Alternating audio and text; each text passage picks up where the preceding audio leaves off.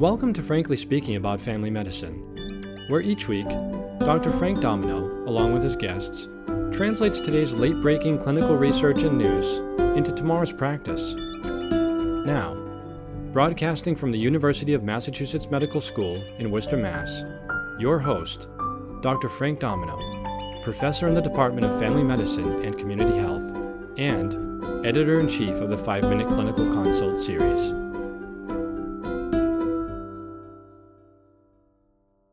It's another day in the office. You missed lunch again, as there were two patients that still needed to be seen through the lunch hour. It's now 2 p.m., and you're two patients behind, and you feel totally drained.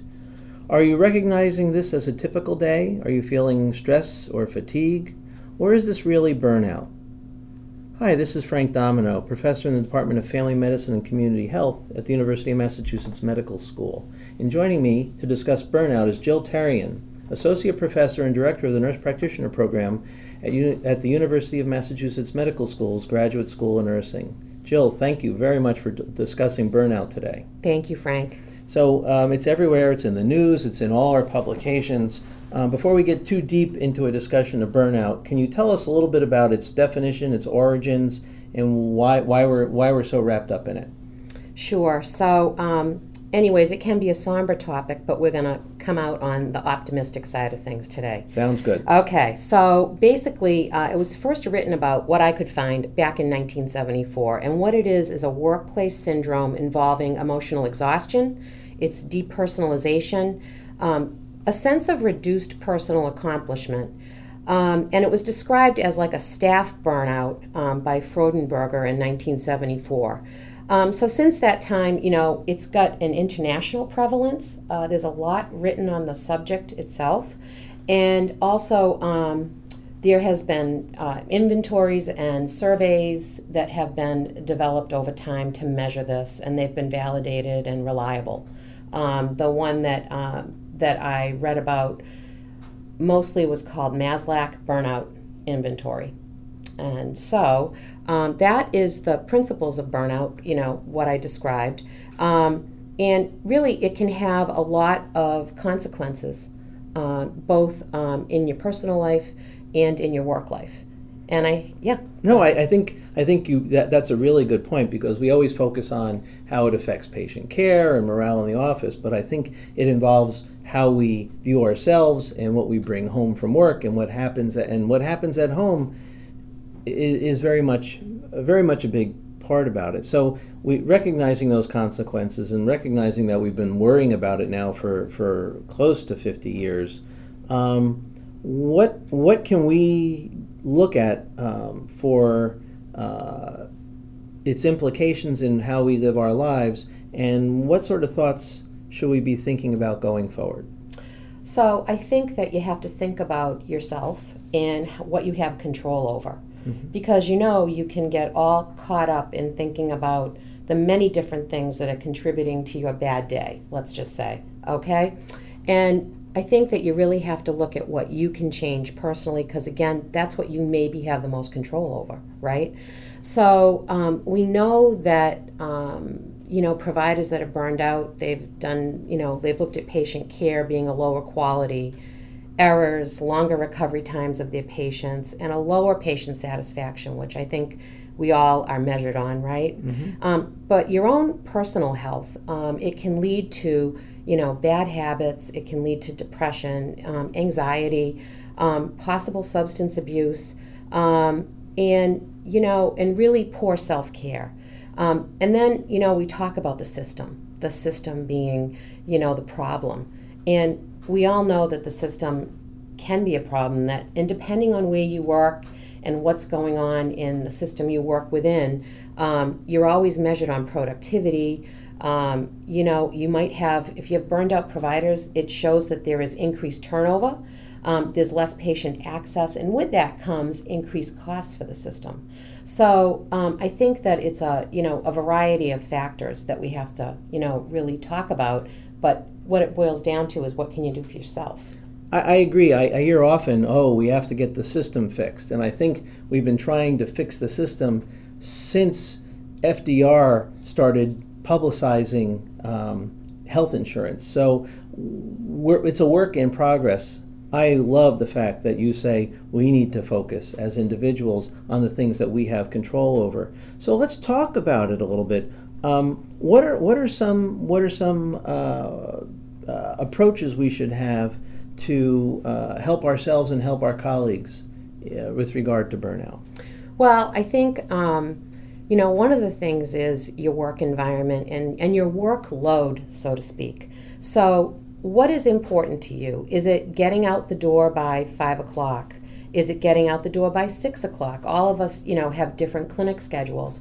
And I think that, um, I mean, one of the strategies I use is if I haven't left for home by five o'clock, well, I'm staying till six to get a few more things done that are going to make me feel better, and my traffic is going to be less. That's a personal strategy of mine. Does it always work? No. Yeah. Um, but I think you have to look at um, when you think about maybe seeing a few less patients a day that will allow you to finish what you have to do for your documentation and not bring that home with you. Um, you, so you've made two statements of uh, good, great ideas to change, and what they both started with was I. One of the things I I fear about myself and my peers is that we're often looking for others to solve things. We don't have that internal locus of control. The most important thing we can do to beat burnout is being open to change. Um, I think about just treating type 2 diabetes.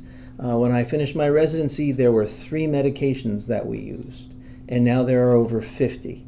Um, I can't change the number of new things I need to treat, but I can change how I approach things. And maybe I need to not be um, doing some of the things that I do right now that I think are appropriate. I probably need to change. And that's a hard thing for me to do.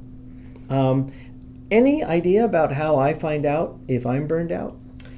Sure. Um, well, I think that, you know, you think, well, geez, of course I know when I'm burned out, right? It's obvious. But it's really hard to see sometimes. Like it might be a colleague telling you, you know, you don't seem happy here.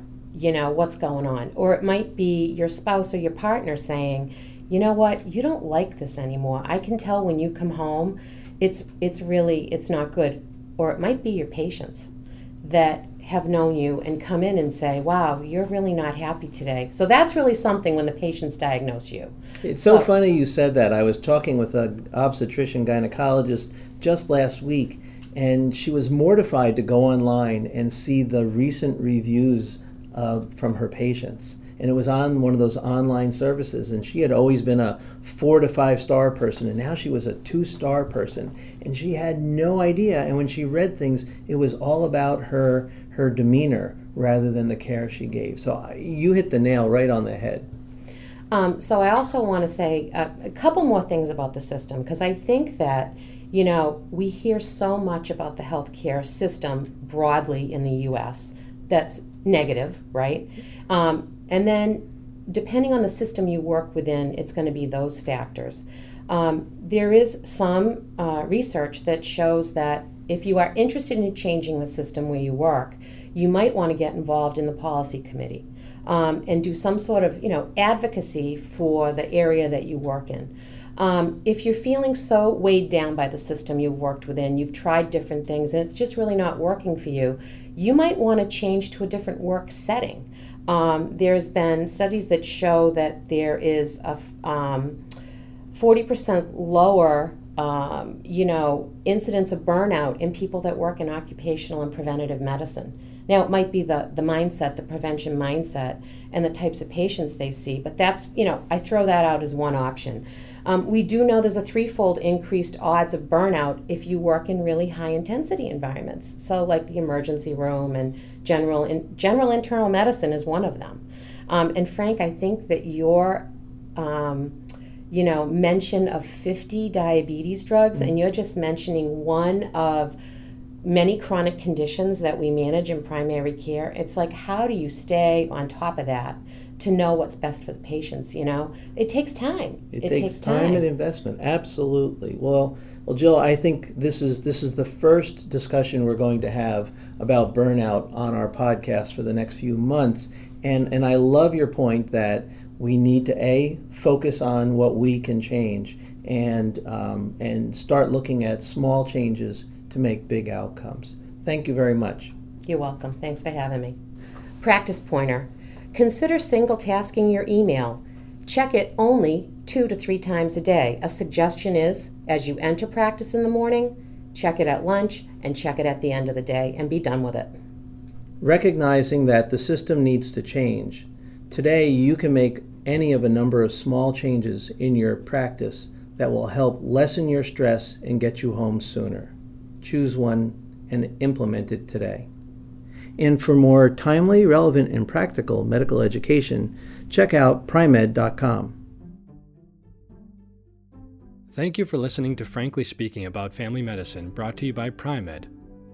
For more information about the article referenced in today's episode, look under the Resources section of the episode landing page. Need help reaching your CME credit goal this year? If so, please browse the more than 300 free CME accredited activities now available on Pri-Med.com.